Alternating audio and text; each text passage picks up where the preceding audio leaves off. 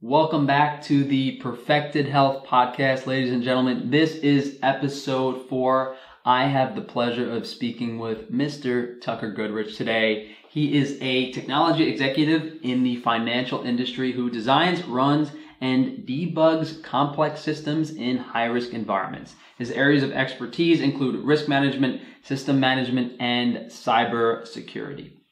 After experiencing some personal health crisis, and realizing that the solutions offered by modern medical professionals weren't working or addressing causation, he started applying the same approach in research and evaluation of data to his own health issues to determine root causes.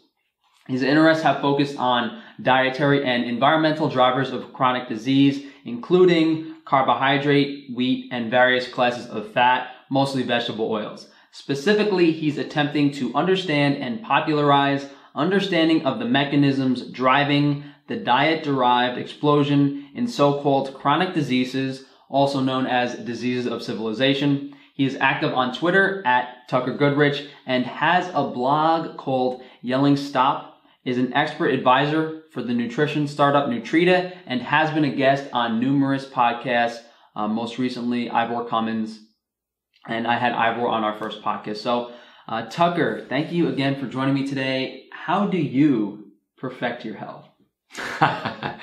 it's a pleasure, Frank. Thank you very much for asking me to do this today. Um, perfecting health.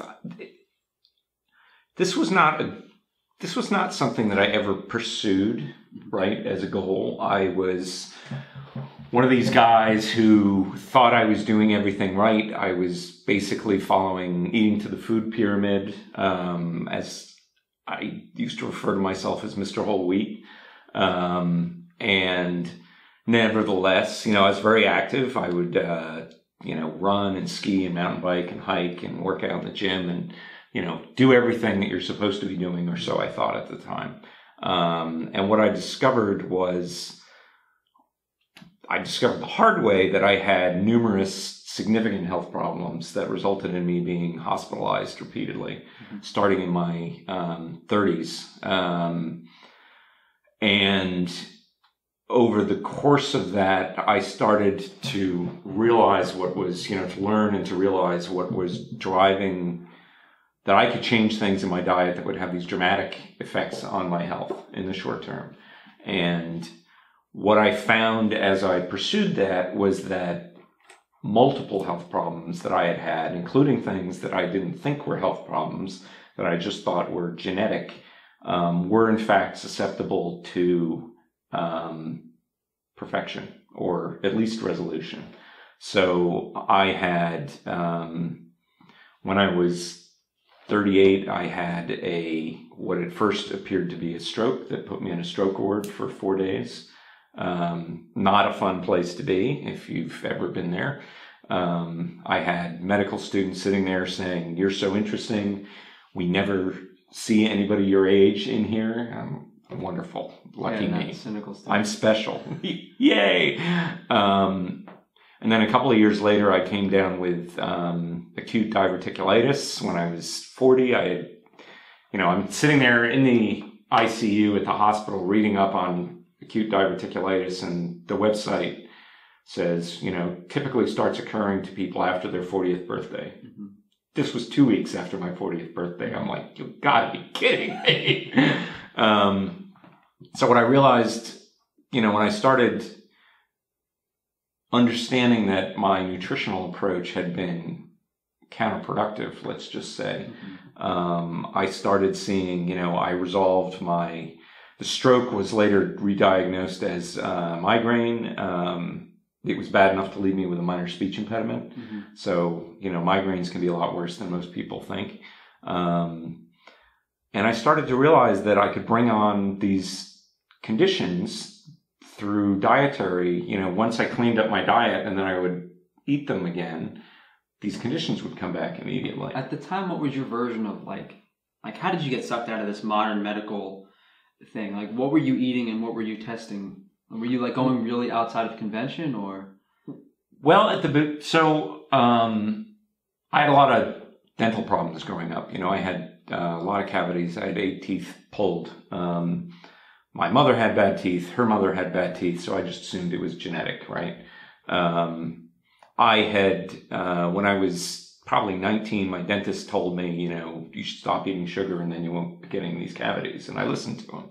And he was right. And I didn't get another cavity for, you know, 20 odd years until they put a candy bowl in the office. Um, so, you know, in probably 30 years, I've had one minor cavity after growing up with lots of cavities. So I was sort of amenable to the idea that some of these conditions could be addressed with diet. But a friend of mine sent me a link to Stefan Guyenet's blog, Whole Health Source. Um, and it was a post that Stefan had done. Stefan started out by looking at Weston Price and trying to verify if what Price had said back in the 20s and the 30s had been verified by modern science. So he did this long series of blog posts about what you call dental malocclusion, which is when your teeth don't come in properly, right? Um, I had braces growing up, you know, I obviously had a real poor problem with malocclusion. Yeah, facial and he, development issues. Facial, right, exactly. And um, he showed in multiple populations that people would go from perfect teeth to major dental problems in one generation. Mm-hmm. Okay, so it can't be genetic, right?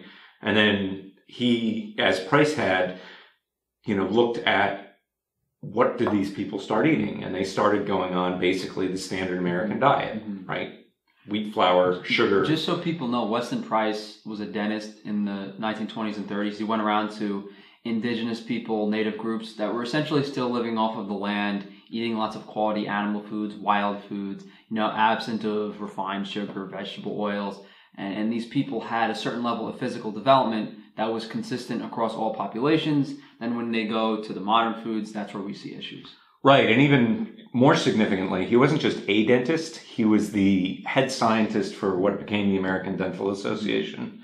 So he was one of he was the leading dental scientist in the United States at the time, and he did what an engineer would do. He thought like an engineer, right? He said, "Okay, all of my patients have these horrible dental problems. What is causing it?" And he realized what nutritional epidemiolo- epidemiologists today still don't seem to understand. If you're trying to figure out what's causing a disease, you have to go look at people who don't have the disease and then figure out what the differences are, right? This is the same thing you do in, you know, when you're debugging any complex system. If I have two computers, one of them has a problem, the other one doesn't, you got to figure out what the differences are, right? Is it, you know, did one of them get a patch, an update to the software? Did the inputs change, right? There's got to be some difference between the two. What went wrong along the way? We started chugging corn oil. No, that was one of the things. Um, so you know, this Stefan's blog post blew my mind because I suddenly realized that all of my nightmare visits to the dentist growing up were optional, right? It didn't have to be that way. Absolutely blew my mind. So I started reading his blog and following all the links and reading all the research that he posted because I didn't know if he was full of it or not, right? It sounded like a good story, but you know, you can't just take anybody at their word. You got to go, it's you know, especially in my business, you got to confirm what people say to you. Um, so I did that, and probably five months later, he had the two main things that he was harping on was wheat and vegetable oils. And as I said, I refer to myself as Mr. Whole Wheat. I thought he was a flake about that. Um, so one day I went down, but you know, the seed oil stuff that he posted was pretty interesting. So one day I walked down. Um, the seed oils, we mean you know, a lot of these seed oils are referred to as vegetable oils, but we mean like soybean, canola, rapeseed. Yeah, that's a good point. It's generally they're called vegetable oils. Um, I like to distinguish between olive oil, which is actually made from the fruit of the olive, not the pit, which is the seed, for instance, and things like corn oil um, or peanut oil that are actually made from the seed, right? So I refer to seed oils. They're just to distinguish between you know avocado and olive oil are f- actually made from the fruit rather than the seed, and those are much healthier. Um, so, you know, one day I walked down to the cafeteria and I was in the um, salad bar line. I got to the end of the salad bar and I looked at all of these squeeze bottles of salad dressing, and I thought to myself, these have got to be the worst, nastiest, cheapest oils known to man in this, you know, cheesy office cafeteria. Mhm. What happens if I just stop eating them, right? Now, at that point, I'd had, I'd been sick for 16 years with IBS. I had had um, acute diverticulitis twice in my life. Um, acute diverticulitis is when you have a diverticula, which is a pouch that forms in your colon, ruptures, and you have, you know, your feces leaking into your abdomen, which is obviously not a good thing. Um, so, you know, I've been sick, sick pretty consistently for 16 years. Um, and I said, okay, fine. I'm going to, you know, try this experiment, see what happens. But this has been essentially, you know, you're supposed to be Mr. Healthy. You're doing what everyone's telling you to do. You're exercising. You're eating whole wheat. You're low fat. Well, you're avoiding cholesterol. That's Seed oils are a major recommendation from the authorities for a healthy diet, right? Um, so I said, okay, I'll just try it, see what happens. Two days later, my chronic diarrhea stopped for the first time in about 16 years. So you you were consuming these vegetable oils. Were you having like coffee mate in your coffee in the morning? Was No, I wasn't into coffee mate. I didn't get, you know, because I've always kind of had an evolutionary health bent. Um, so I knew that like people had been eating saturated fat for, you know, all of history. So I didn't worry too much about saturated fat consumption. I put half and half in my coffee because it tasted good. Um, and coffee mate tastes nasty. Sorry, guys. Um, but uh, yeah, so you know, to, and I I've gone back and looked at the Stefan was great about answering questions and giving me some advice. And I've gone back and read the email that I sent to him, and I was like, "This is unbelievable. I've been sick for years, and in a couple of days, you know, it's resolved. This is just mind-boggling." Now, what was interesting, and which we'll get into my two main mechanisms of why seed oils cause a lot of these problems. Um, so for a week, I had tried to go low carb before because I was, you know, 20 odd pounds overweight at that point. I was the typical putting a pound a year on guy. Um, you know, I'd grown out of all of my clothes that I wore when I was in my 20s. Um, so, and I couldn't get over carbohydrate cravings when I tried to go on a low carb diet. So it didn't work for me. Um, but over that first week, all of a sudden I just forgot to eat carbohydrates, right? Mhm. I didn't make an effort to do it. It wasn't part of the experiment, but I just forgot to. Um, so at the end of the week, I went and had a sandwich on whole wheat bread, of course. um, and I had this horrible reaction to the bread, at which point, you know, having been prepped by Stefan's blog, I was like, oh my God, am I one of these people who's gluten sensitive? Um, so I then I started the second part of the experiment, which was go another week without eating any wheat. And then, you know, a week later, two pizzas, and I thought I was having a heart attack. It put me on the sofa with my heart, my chest pounding, and my head dizzy. And, you know, so in over the course of two weeks, my entire diet turned upside down. Mhm. I mean, I remember at that point, whenever Stefan put up a new blog post, I'd get the cold sweats because I was like, oh my God, what's he going to tell me now that I have to change? Um, but it, you know, and I had a panic attack. I was like, I'm not, I was like, if I can't eat wheat, what am I going to eat? I'm going to starve to death. Mhm. Um, and I made some, you know, in hindsight, stupid decisions, but I didn't know what I was doing. You know, I started, so I lost my carb cravings and then discovered I couldn't eat wheat. Mhm. And so I just didn't eat any wheat and I wasn't eating any seed oils. So basically I'm eating protein, vegetables, and no fats and no carbs, Mhm. which is the recipe for rabbit starvation Yeah. Right? So I got rabbit starvation about three weeks later, which, you know, for those who don't know, if you eat protein, you have to eat it with carbohydrates or fats. You have to eat it with an energy source. You can't just eat all protein, right? Um, or you get this sickness that's called rabbit starvation because rabbits are very lean. They don't have any fat on their bodies. So if all you eat is rabbits, you get sick. Mhm. So basically, I didn't get sick. I just, one afternoon, I got this mad craving for fats, Mhm. like this insane craving for fats. So I, on the way home, I drove to a health food store and bought a jar of coconut oil. Because at this point, I, you know, okay, that's supposed to be one of the healthy uh, fats. Went home and started eating it with a spoon. Oh my God, it was heaven. it was heaven. Um, and then again, you know, three weeks later, again, repeat the experiment, go back to not eating any fat. And the second time was I cooked up a pound of bacon, and the bacon tasted so unbelievable. Eating all that fat at one go when you're in rabbit starvation. So at that point, I realized I had to start adding fat. Were you aware of what diet. rabbit starvation was at the time? Oh yeah, I've read old um, old books, Mhm. you know, about Arctic explorers, which is where the term comes from. Mhm. Um, so I knew what it was. Um, I just didn't realize that it would be that easy to give to yourself. So and then, but now here I am. Everything, you know. So you know, as time went on, I realized that when I ate so I started doing more experiments because I wanted to figure out, you know, like beer. Beers. So if you're gluten sensitive, gluten protein, it's the protein in the wheat that causes the problems mostly, is in wheat, barley, and rye. So barley and rye are what they make um, beer and scotch from mostly, right? Um, in hindsight, I looked back and I realized that wheat beer had always made me ill.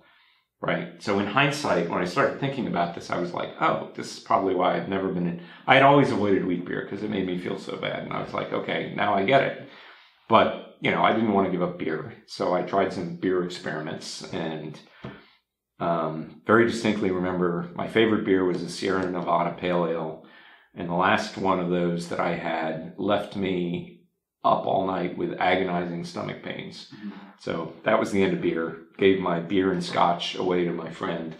Um, you know, and but I but I wasn't happy just doing this. I wanted to understand why all this stuff was happening, right? Why another thing that happened a few weeks after I stopped seed oils is I went on a ski trip and was out in the sun all day. I hate using sunscreen and I didn't get a burn.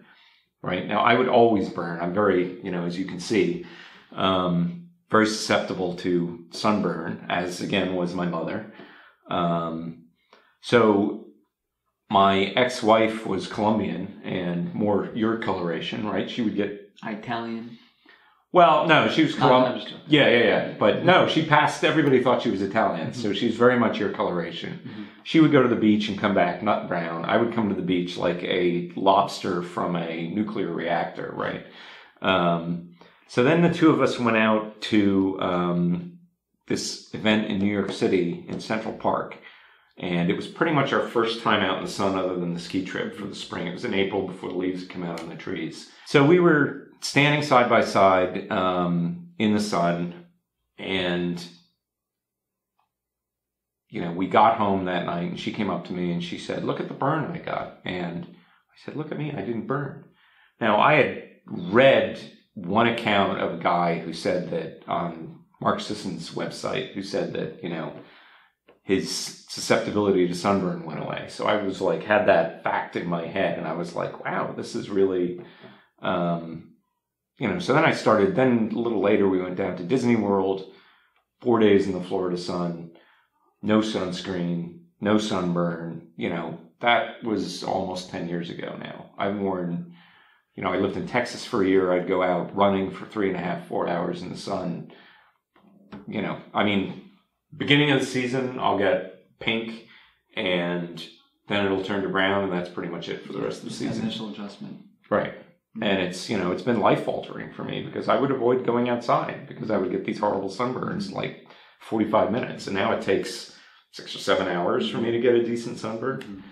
So, um, so I was just fascinated by what was causing all of these things. And once I started learning more and more about it, I realized, you know, I had a colleague at work who, um, as I read more and more, I had a colleague at work, for instance, who had a diabetic daughter. And I said, well, you know, you should try.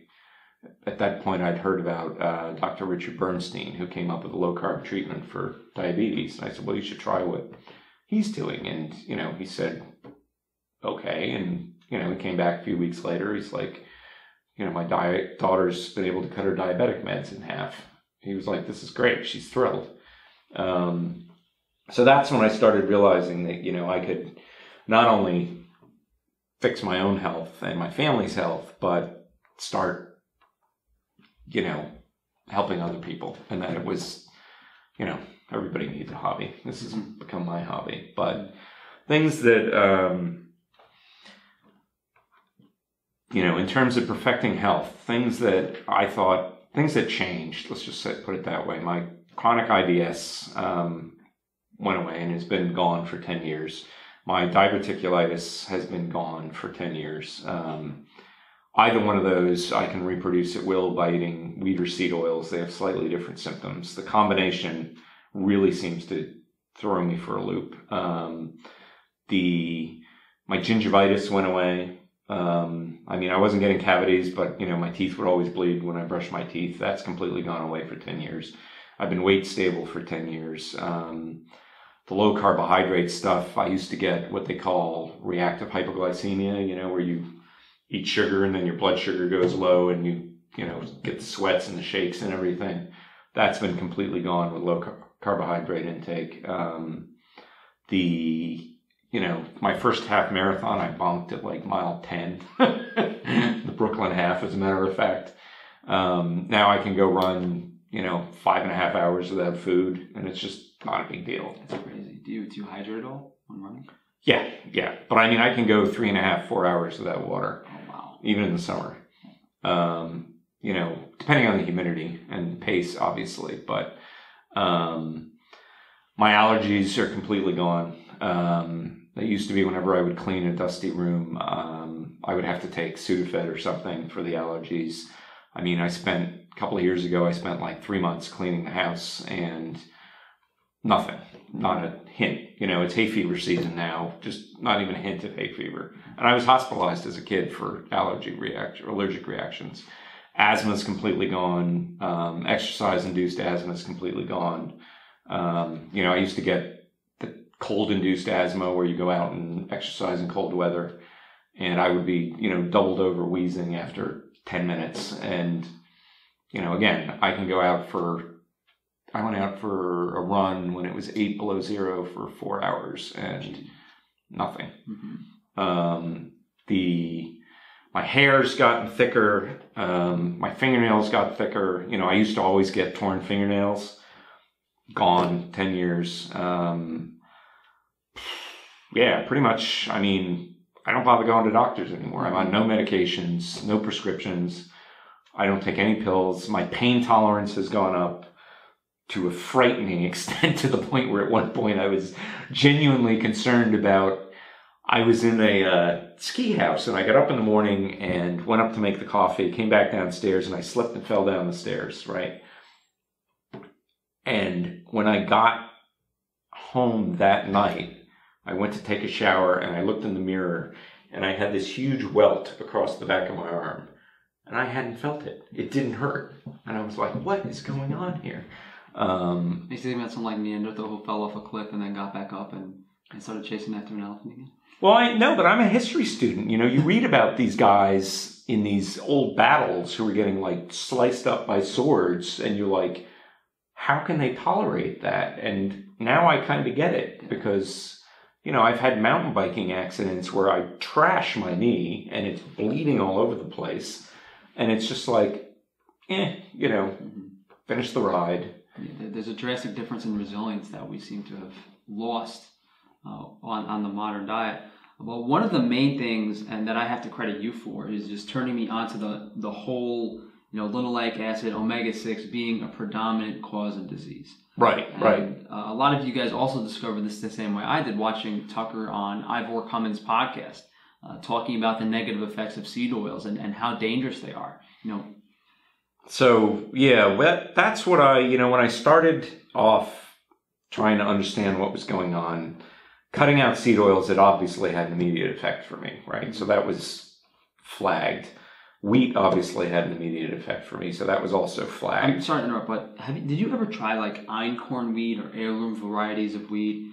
I bought um, a bag of einkorn flour early on, and I was afraid to actually try it because yeah, I can't blame you because of how severe the symptoms were. Well, the stroke symptoms are I go partially blind and I can't talk for several hours. Mhm. And it's, you know, and sometimes I get vertigo, you know, it's scary. and my fear has always been that, you know, so far it's always reversed. But my fear is one of these times it will do damage and I won't recover from it. Mm-hmm. Um, so yeah, I had the einkorn sitting in there and I tried sourdough bread early on because I'd heard that, you know, certain kinds of sourdough, the gluten's all digested by the bacteria. That didn't work. No. Um, I mean, supposedly you can make it work, but, you know, it got to the point where it just wasn't worth the trouble because I got out of the habit of eating it. That's why us Italians have gone crazy over the past thousands, thousands of years. The high wheat consumption. Well, and that's an interesting point because all the leading um, researchers on celiac disease and wheat poisoning are Italian, right? Which, and if you go to Italy, as I have done, you just what is it? Uh, uh, I think it's Son Celiaco. I am celiac, and the restaurants immediately know what to do, right? Unlike in the United States, where they have no idea what you're talking about. Mm-hmm. You know, I mean, when your server says, "Is there is there wheat in flour?" No, that's- and, and listen, I, I used to work in New York City restaurants. It's a different world over here. Yeah. Um, so so I started, you know, I started off by looking at sugar, you know, because again, I'd been sugar free for a long time, and I was like, okay, so that's that can't be the whole thing because I got sick with it without eating sugar. Um, and then I started looking at carbohydrates, which was a big focus of Stefan's at the time. And you pretty quickly find these populations, you know, like the Japanese, who traditionally ate a lot of carbohydrates. The traditional Japanese diet was like 70, 80% carbs, Mhm. but they didn't get high rates of heart disease. They didn't get, they got some carbohydrate related diseases. Like they tended to be short because carbohydrates are not particularly nourishing. They don't have all the vitamins and minerals and, you know, everything else that your body needs. Um, but they didn't get fat, right? Even today, the Japanese have the lowest rate of obesity in the industrial world. So that didn't really work. So then I started, you know, I couldn't, I couldn't find the research that really pointed me in the right direction with linoleic acid. I mean, I knew that it had a huge effect on me, and there were certain indications. So there are two different types of, you know, I would find things like there are two different types of cancers that in animal models, when they try to induce ca- the cancer in animals, um, they can only do it if they include seed oils in the diet, right? So there were, it was, and you know, for sunburn and skin cancer, skin cancer is one of those cancers where you basically can't give an animal skin cancer if you don't give it a certain amount of um, seed oils. Saturated fat is protective. Um, so that was, you know, th- that's an amazing finding. That was that was the thing that really prompted me to stop it in the 1st Mhm. place. Um, and then there are relationships between bowel diseases like what I had and linoleic acid that you can find in the literature. But I didn't really understand what was going on until um, I was reading uh, Nina Teicholz's, and I always Nina mispronounce Teicholz- not Teich- Nina Teicholz. Teicholz. I always mispronounce her last name. Um, her book Big Fat Surprise, and she had a little chapter on seed oils and mentioned how when you cook them, they turn into these toxins. Mhm. And I asked myself, I said, you know, I'm curious. I wonder if that happens in the body too. And it does. Yeah.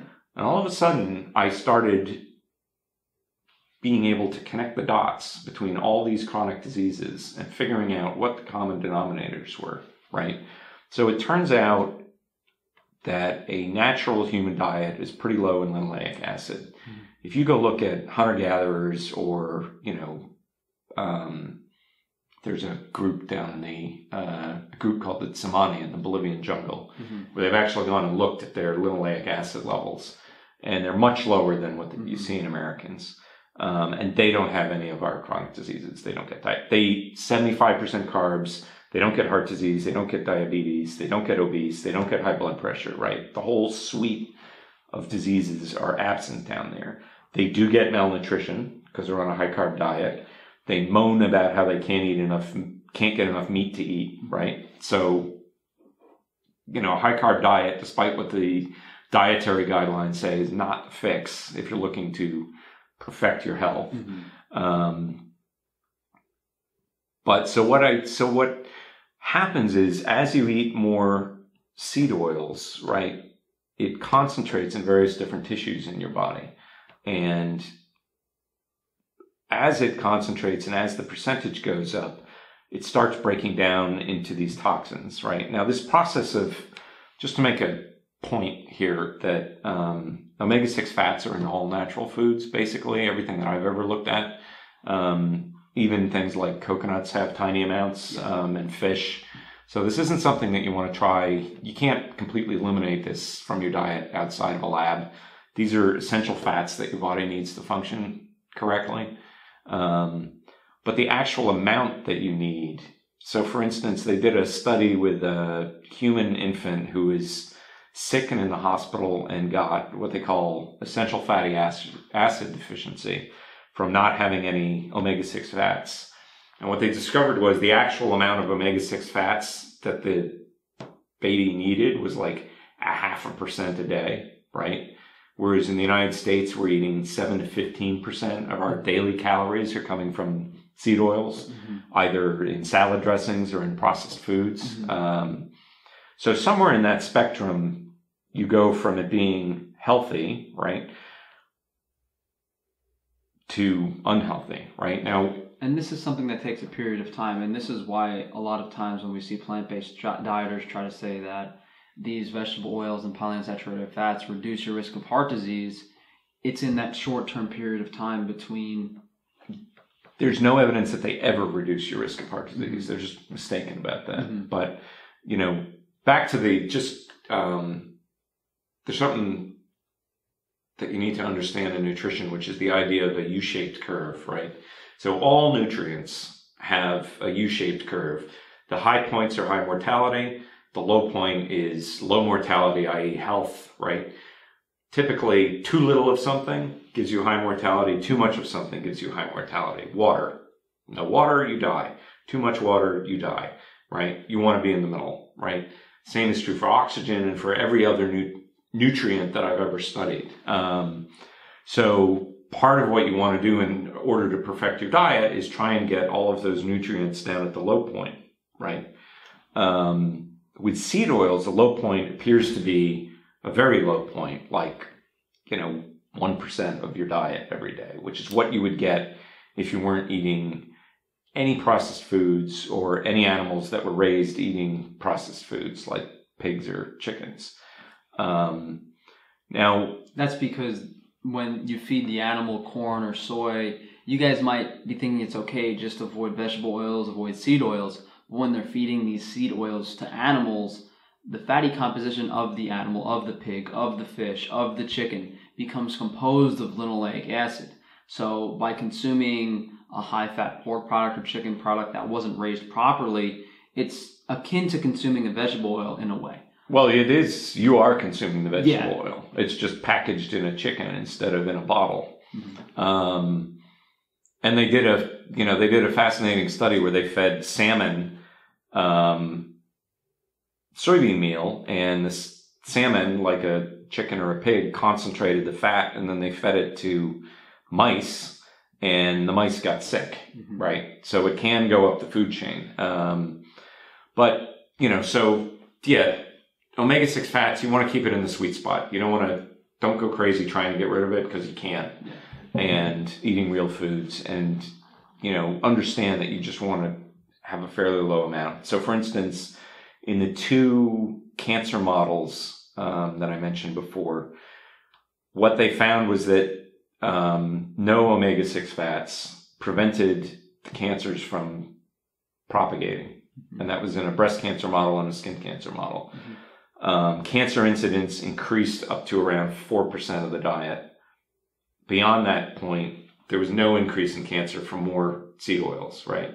So when you look at a lot of these, you know, if you go look at epidemiology now, as dietitians will tell you, oh, look, we're looking at all of these populations and we don't see any difference in the population from different amounts of seed oils. They're all above that percent. They're all above that level, yeah. right? Every industrial society is above that level.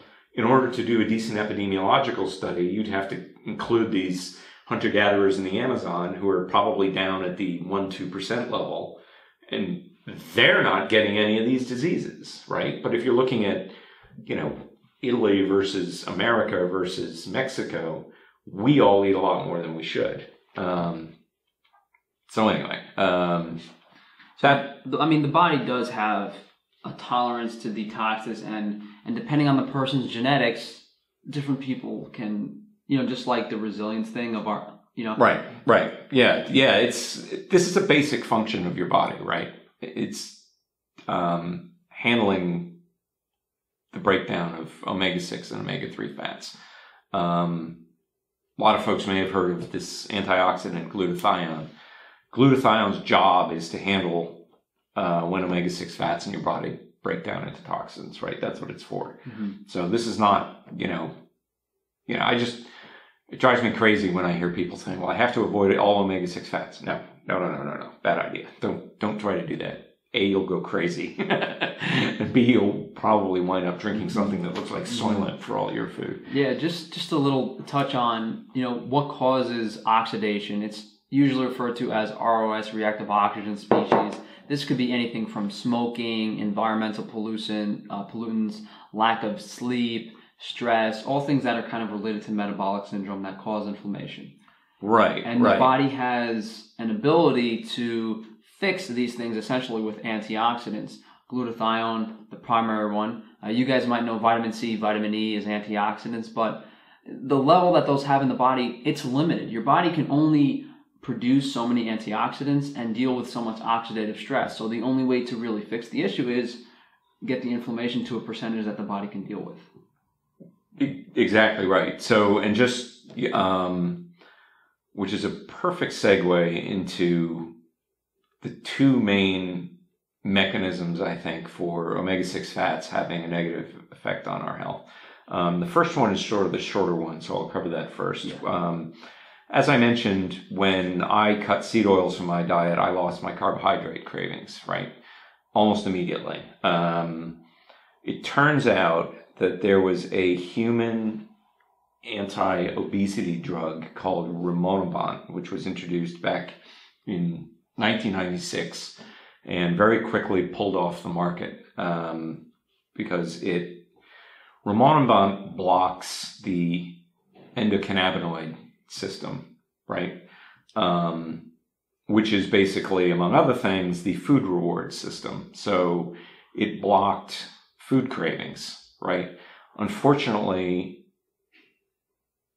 you know, food reward is like one of the things that makes life worth living. and it turns out that if you turned that off, a lot of people decided that life wasn't worth living and they would commit suicide. So Rimonabant was fairly quickly pulled off the market, but it's a fascinating drug. So it turns out that the mechanism for Rimonabant, and they've confirmed this in several different animal studies that I've seen, is when you eat seed oils, the linoleic acid, which is the basic omega 6 fat in vegetable oils, it's the simplest one, it's one that the, the human body can't make, is converted into a fat called arachidonic acid which is the fat that, you know, the omega 6 fat that you find in meat. And it's very beneficial um, in the right amount. Right? Inflammatory mediator. Well, it has a lot of functions, right? But I mean, your brain is made of arachidonic acid. Just like your brain needs DHA to function, it also needs arachidonic acid to function every day. Right, that's Essential right. And and babies that don't get enough of it don't develop properly. So it's very important that you get it. But but like everything else, there's a right amount and a wrong amount. So it turns out that Linoleic acid turns into arachidonic acid. Arachidonic acid turns into an endocannabinoid, right? The endocannabinoid system is called the cannabinoid system after marijuana, right? The, cannabinoids are chemicals in marijuana that have various effects on your body. The one everybody's the most interested in is THC, which is the one that, you know, has the effect that some people find pleasant for marijuana. Now, THC also has, so arachidonic acid turns into a um, chemical called 2-AG, 2-arachidon oil, if I'm getting that name correct, um, which is the your body's natural version of THC, right? Now, what THC and 2-AG both do is Does anybody, if any of you folks out there have ever smoked pot and gotten the munchies, THC is what gives you the munchies, right? So in animal experiments, they can take a rat and feed it until it stops eating, it's satiated, and then they inject either THC or 2AG into the rat's brain and it will start eating again. It's it is literally a signal to the body that the body is not eaten enough. I see. Right? So it turns on that process of wanting to eat. And what's fascinating is, you know, anybody who's ever gotten the munchies knows you don't crave steak, you crave junk food. And Yeah. similarly, the rats crave sweetness and Mhm. carbohydrates. I didn't. I, I've always been asked on the topic of the carnivore diet, why do some people gain weight? Why do some people lose weight? And the answer I've always given is a lack of nutrient density in the diet. You know, alteration of the omega three to omega six ratios can greatly affect satiation. I did not know about this mechanism, so now my answer to that question is probably going to be along the lines of when you have a high omega six intake, arachidonic acid and linoleic acid gets thrown off that can alter your hunger signal. That might actually play a bigger role than the nutrient density, than the fat content of the diet. That might be the sole. Well, I don't know Yeah. about sole, Maybe but not I think sole, it's but it's a bigger role than right, right. I anticipated. So what this drug rimonabant does is blocks the body from taking up. Um, it blocks the endocannabinoid receptor in your cells from taking up 2AG or THC, right? And now to the whole, a lot of you folks may have heard about the um, concept of food reward. This is literally a major food reward pathway. If you give monkeys cocaine, they will, you know, we all know what happens with cocaine, right? You start megadosing unless you give them rimonabant. And that blocks the reward pathway and turns off the reward that they get from taking cocaine. So this is a fundamental, really important pathway in the body um, for obesity. Um, interestingly, if you give, and this part isn't very well understood, um, if you give rimonabant cures obesity, right? So if you have a fat rat on a lab diet, which are virtually always high in seed oils, and you give it rimonabant, it cures the obesity, right? Um, so as far as candidates for why are we all fat go, this is, I think, a really strong one. Um, you know, the fact that it's already been a human, it was a human approved drug, strongly indicates that this is a fundamental thing that's going on in humans and all the animals around us that are getting fat. Um, but that's a that's so that's a fairly short story, right? Also, in in uh, obese humans, they find that they have high levels of circulating arachidonic acid. To your question about um, earlier about arachidonic acid and the levels in the body, um, obese kids tend to have high levels of arachidonic acid, and obese people in general have two level high levels of two Ag in circulation. So you know. Um, the other pathway is a little more complicated, but kind of more to the point of perfecting your health, right? Um, and this requ- requires a little bit of backstory, so bear with me here for a second. So, almost every cell in your body has what is known as mitochondria, right? Your body is basically, your body, somewhat alarmingly, is not just you. Your body is a partnership between you and these bacteria called mitochondria that partnered up, you know, a billion years ago or whatever to allow complex life to evolve. Um, mitochondria make the power in your cells, right? If your mito, okay, so how important are mitochondria? Everybody's heard of cyanide and that it kills you instantly. Well, cyanide works by turning off your mitochondria. Obviously, you die instantly, right? They turn off the ability for your mitochondria to produce power. Therefore, you keel over. Um, it's like hitting a light switch. Um, so, mitochondria contain a unique kind of fat called cardiolipin. Um, cardiolipin is made up of four fatty acids, Um, and they can be a variety of different fatty acids. And the body being a complicated thing, the types of fatty acids that your body wants to make cardiolipin out of vary in different tissues. So your brain is going to look different from your um, heart, which is going to look different from your liver, which looks different from your muscles. Cardiolipin is important because the composition of cardiolipin, the fats that your body uses to make cardiolipin, depends on your diet to some extent, right? So in rats, they can take you know, if they feed rats a lot of seed oils, they will change the composition of the cardiolipin inside the mitochondria. Um, it will, the seed oil content, the linoleic acid content will go up, and the other fats, like the oleic acid content, the fat that's in olive oil, mm-hmm. that's a healthy fat, goes down. So, what happens when you do that? Well, all of a sudden, that causes your mitochondria to become susceptible to oxidative damage and oxidative stress. So while you will often read or hear people talk about oxidative stress in terms of the reactive oxygen species, the ROS, being produced in the mitochondria, the actual mechanism is the fat composition of cardiolipin. So cardiolipin that are made of linoleic acid are uniquely susceptible to breakdown from ROS, mm-hmm. right? if you take the cardiolipin, if you take the cardiolipin and you replace, say, linoleic acid with oleic acid, all of a sudden they become almost impervious to oxidative damage, mm-hmm. right?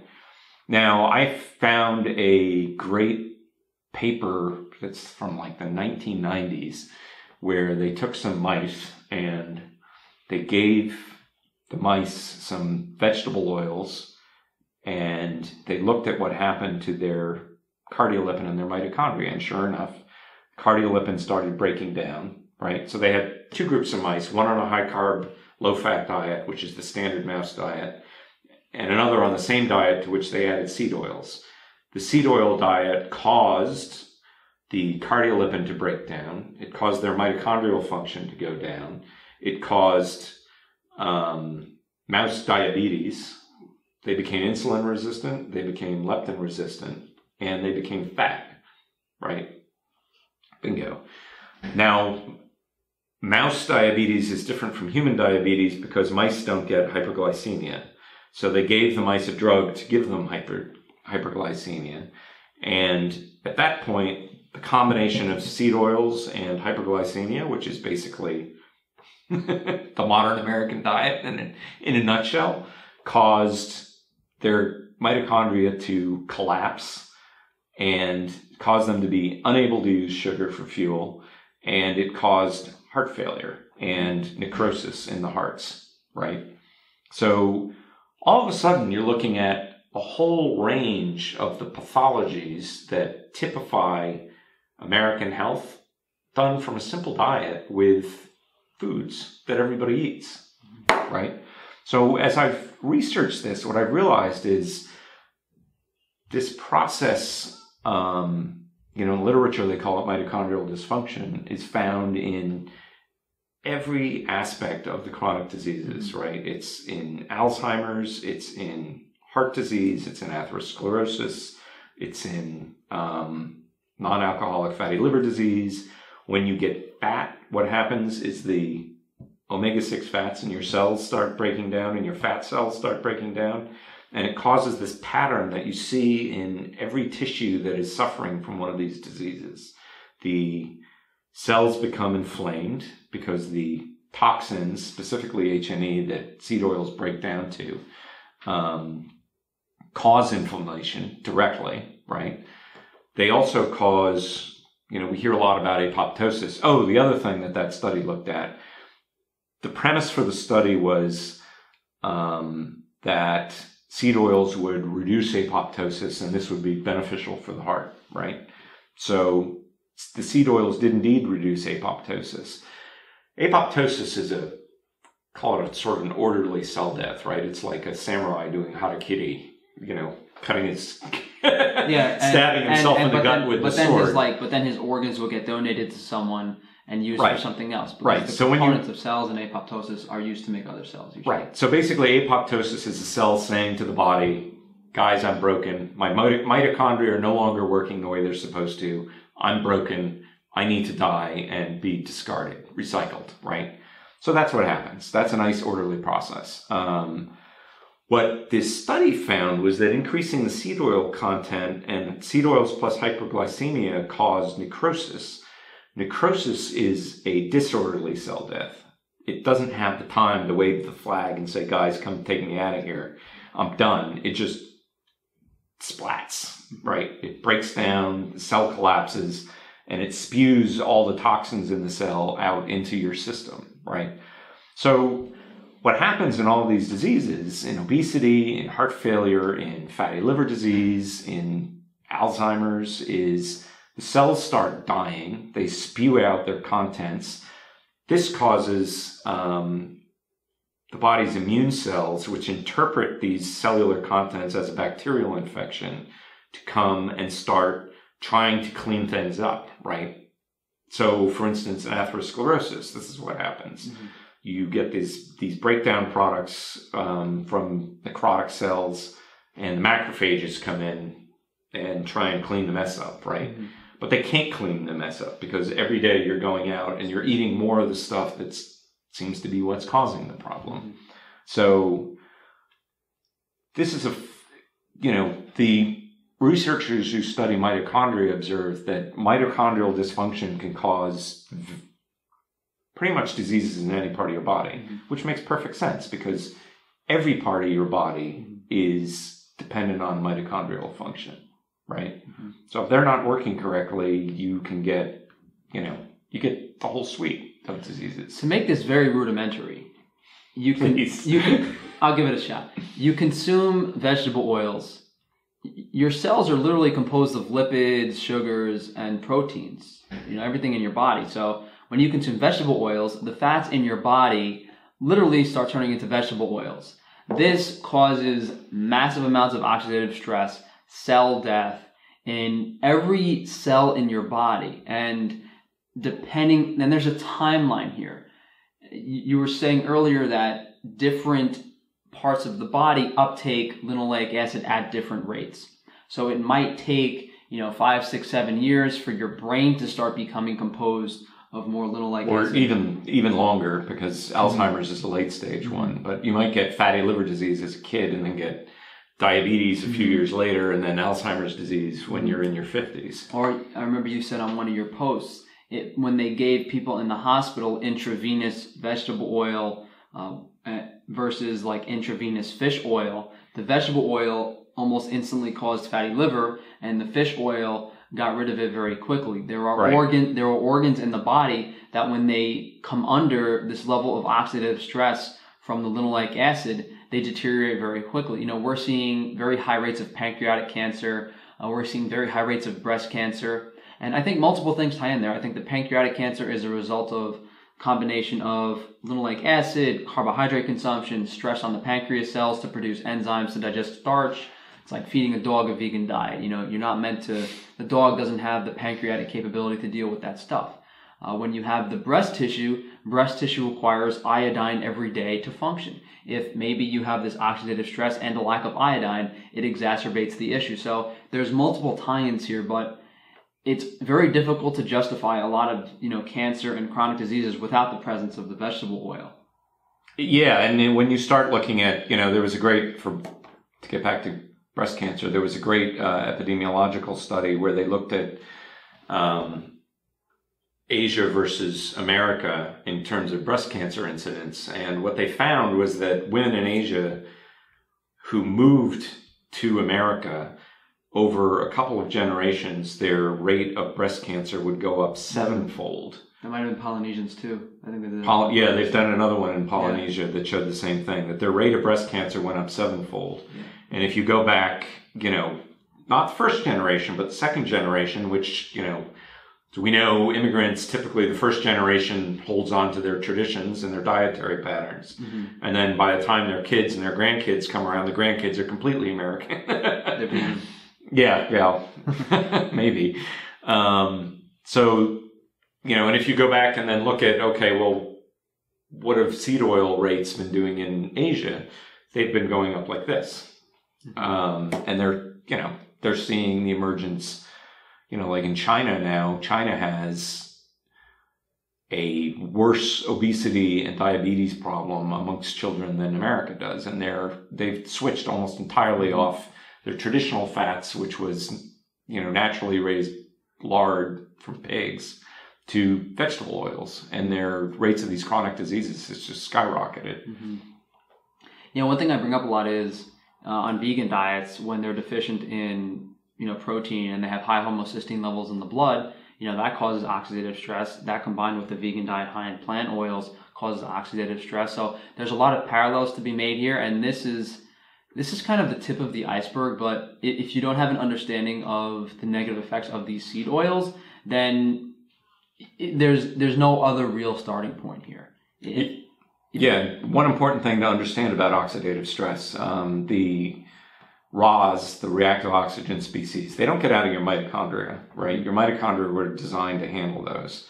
When they break down omega 6 fats into the toxins, those toxins can then leave the leave the mitochondria and affect the rest of the cell and adjacent cells, right? That process can be self-sustaining. Mm-hmm. So you wind up with, you know, there's a couple of disease states where you see this death spiral happening in practice where you get this out of control. Um, this happens in sepsis, for instance. Mm-hmm. You get this out of control propagation of oxidative stress via omega 6 fats. Mm-hmm. The markers for oxidative stress are oxidized omega 6 fats. Mm-hmm. I think just two, two final things to touch on would be uh, just clarifying heart disease and skin cancer a bit, as those are two major concerns for people. So, w- when you have the heart disease, you mentioned it briefly. Uh, this same thing happens in the arterial wall. Uh, your LDL, your HDL cholesterol become composed of linoleic acid. It causes massive cell dysfunction when the macrophages and the white blood cells try to fix this and take away all of the, the dead cell particles. They get stuck in the arterial wall. You, you keep consuming vegetable oils. It keeps building up. That's essentially a clogged artery. In the case of skin cancer, I'm assuming that when you go out in the sun those cells that are metabolizing vitamin D3, you know, the sun, uh, sun essentially. Well, this is uh, this is independent of nitric oxide. D, right? D3. No, you have um, the two major fats in your skin is something called squalene and linoleic acid, mm-hmm. and linoleic acid is super susceptible to breakdown by light. Right, so. The linoleic acid is the leading cause of blindness, a type of blindness cause called uh, age-related macular degeneration, which is caused by blue light hitting your eyes. Um, in your skin, it's mostly ultraviolet light, which again breaks the fats down into these toxins and damages the cells. Um, you know, it's fairly clear mechanism what's causing this. Mm-hmm. Um, they've also done, you know, I found back in the 50s, they did this crazy study where they were trying to figure out what caused radiation damage. And it was oxidized omega 6 fats. They would give, they would shoot the rats up with lin- oxidized linoleic acid and it would kill them. Mm-hmm. Right. So, yeah, it's, you know, it's a basic mechanism and it's something that I don't think you can ignore. I mean, there was a fellow, um, fellow uh, sent me a message from South Africa. He was a long distance runner, an ultra runner, and he'd gone low carb after you know, Tim Noakes' celebrity down there. And, but he would get really bad burns on his runs. And then he started listening to me and he sent me this unsolicited, this message saying, I'm so much less susceptible to sunburn now that I've cut the omega 6 fats out of my diet. This is fantastic. Mm-hmm. Um, it will not make you sunburn proof. Just let me be totally clear about that. But if you can go from, like I did, 45 minutes to five or six hours, it's a huge difference. Think about our ancestors when when spring came around and it got sunnier outside. Their skin gradually adjusted to to the sun over those few months of spring. You can't just go outside in the middle of August and go to Jones Beach and and blast yourself for eight hours. You'll get burned, but your skin will be able to heal quicker and more efficiently. Tucker, I can't thank you enough for joining me today. Uh, I guess let's just give a brief summary of what you think a healthy diet would look like, and then let people know where they can find you. Yeah, so I think the thing to understand about the basics of a healthy diet is it's really what you're avoiding, right? So you want to avoid seed oils, obviously. You want to avoid refined carbohydrates like, you know, sugar and flour. If you have autoimmune diseases, and obviously if you're susceptible to gluten, then you definitely want to be avoiding wheat like I do. Um, and then after that, you know, meat, vegetables, some fruit, you know, um, dairy uh, if you tolerate it. Um, but the main thing that distinguishes, you know, a healthy ancestral diet from the modern diet isn't what they ate, it's what they didn't eat. And we know very well what they weren't eating. Mm-hmm. It's the hyper processed foods. Mm-hmm. Tucker, they can find you at Tucker Goodrich on Twitter. Guys, please drop him a follow, or Frankie, the face is going to come find you. Uh, you also have the blog called The Yelling Stop. If you guys want to read a lot of really good information on you know these studies, metabolic processes, a lot of the studies and mechanisms that we've referred to in this podcast, definitely check out uh, the Yelling Stop. That's where he has all of this stuff posted in depth. Yeah, and there's a uh, that's yelling dash stop at or yelling dash stop dot blogspot. Yeah, we'll have everything. I'll have everything down in the comments and, below, guys. Yeah, and there's a link to that off my Twitter uh, mm-hmm. profile.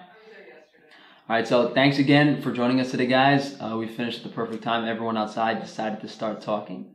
Thank you, Frank. It's been great. It was an honor. Of course, Tucker. No, this was this was really amazing. Uh, I hope we help a bunch of people out and give you guys an idea of how to really explain this in an easy way to other people if they're willing to listen.